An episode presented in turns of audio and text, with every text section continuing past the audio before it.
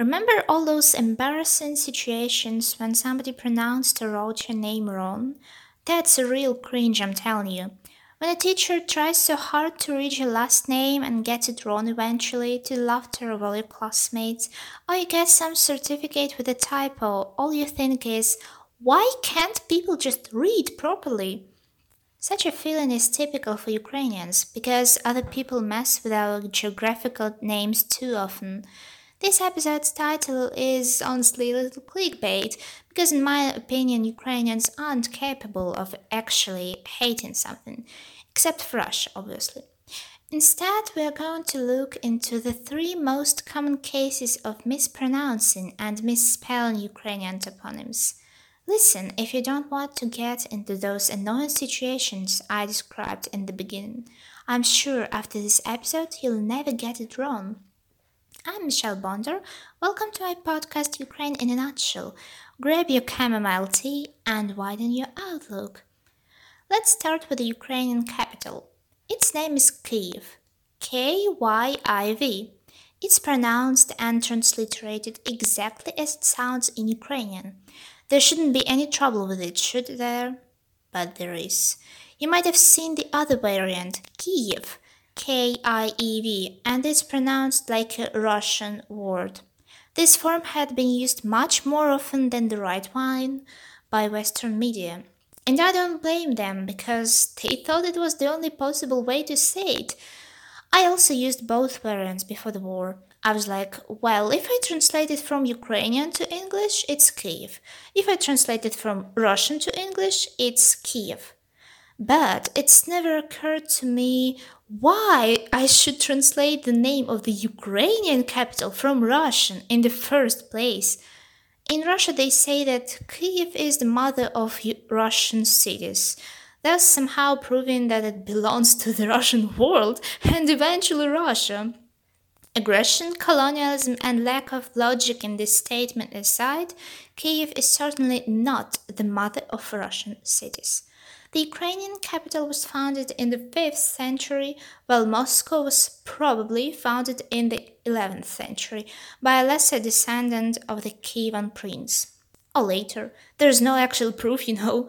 So Kiev might only be a great grandmother of that miserable swamp, which Moscow was until some civilization came here. But the swamp had imperial ambitions which at some point led to Western media using a Russified name of the Ukrainian capital. In 1995, Ukrainian authorities officially changed the English spelling to Kyiv, getting rid of Soviet occupation consequences. But it had little impact on the world. Airports, English TV channels, and newspapers kept using the old variant, Kiev. Then in 2018, Ukrainian Ministry of Foreign Affairs launched a campaign called Correct UA.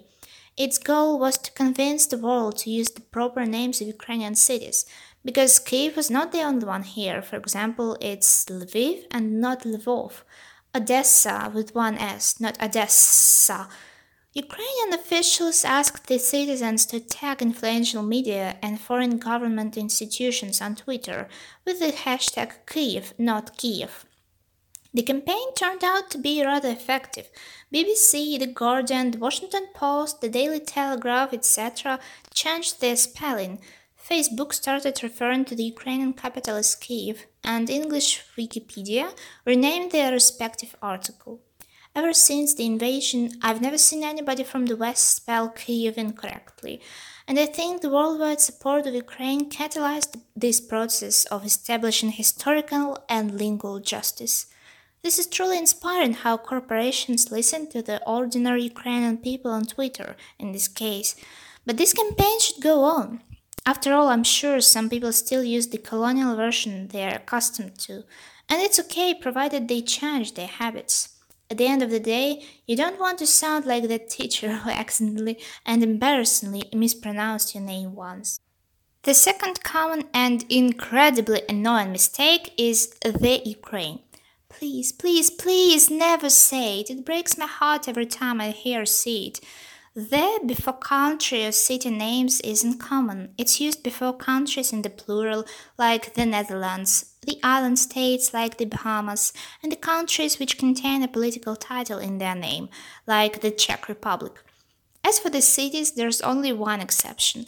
It's The Hague, where Putin and his murderous gang will appear before the tribunal very soon. Obviously, you know these rules, I just wanted to joke a joke here. But most importantly, they is used with geographical areas. Areas, did you hear that? Not an independent state, but just an indefinite territory.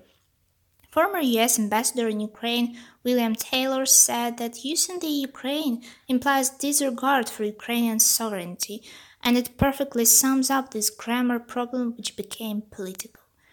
Again, the Ukraine was used in the 20th century when Ukraine was under Soviet occupation for 70 years, meaning that it was just a region of USSR. Ever since 1991, Ukraine has been independent, so the article becomes kinda offensive. You know, honestly, I'm very grateful to those English speakers who dropped the article because it means that they respect my country.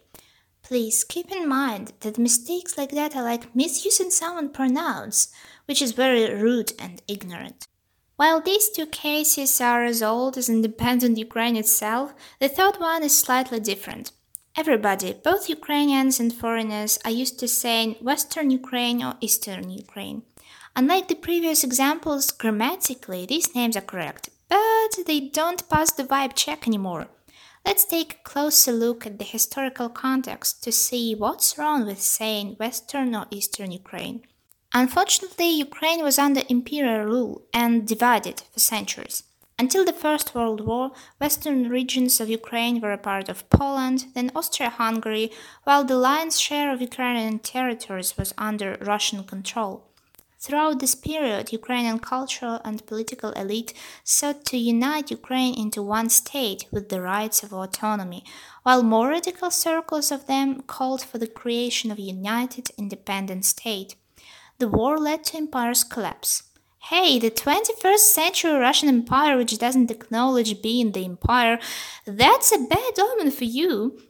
As a result, in 1917 Ukrainian revolution started, and two young states emerged from the ruins of two empires, Ukrainian People's Republic and Western Ukrainian People's Republic. Despite being different in political and economic aspects, the republics made a strategically and symbolically important move in 1919.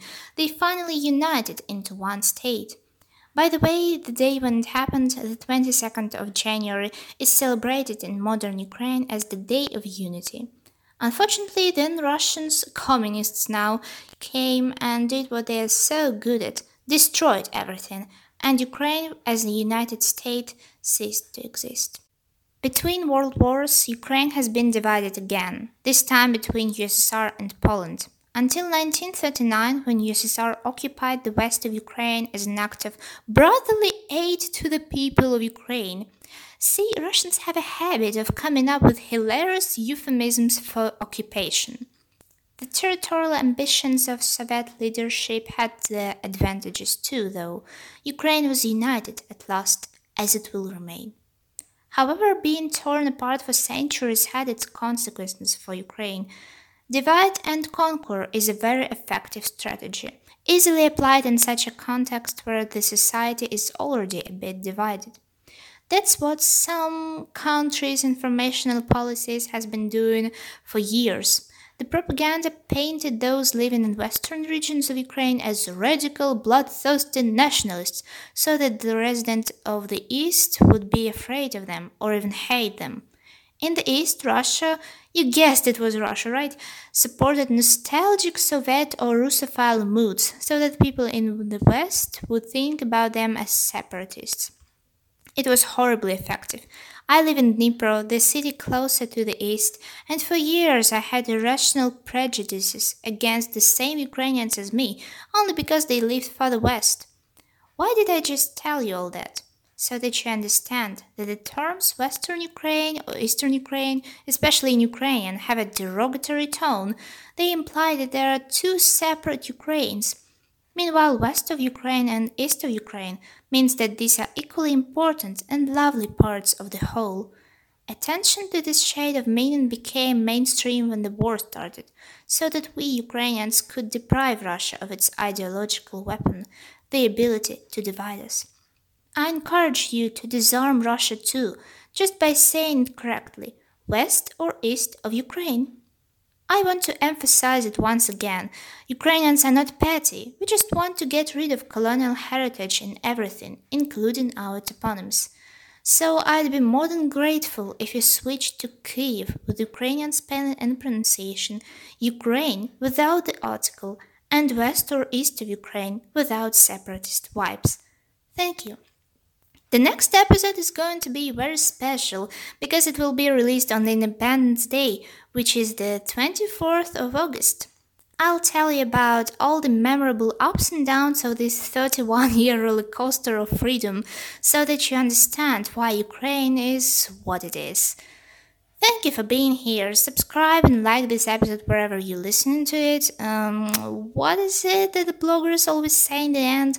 Ah, yes, follow my Instagram if you want to get a glimpse of the creative process and inspiration behind my podcast. And if you want to support what I'm doing, please donate to verified Ukrainian funds like Save Life in UA and save the lives of those fighting for our freedom. Any help would be appreciated, and you'll definitely make a difference.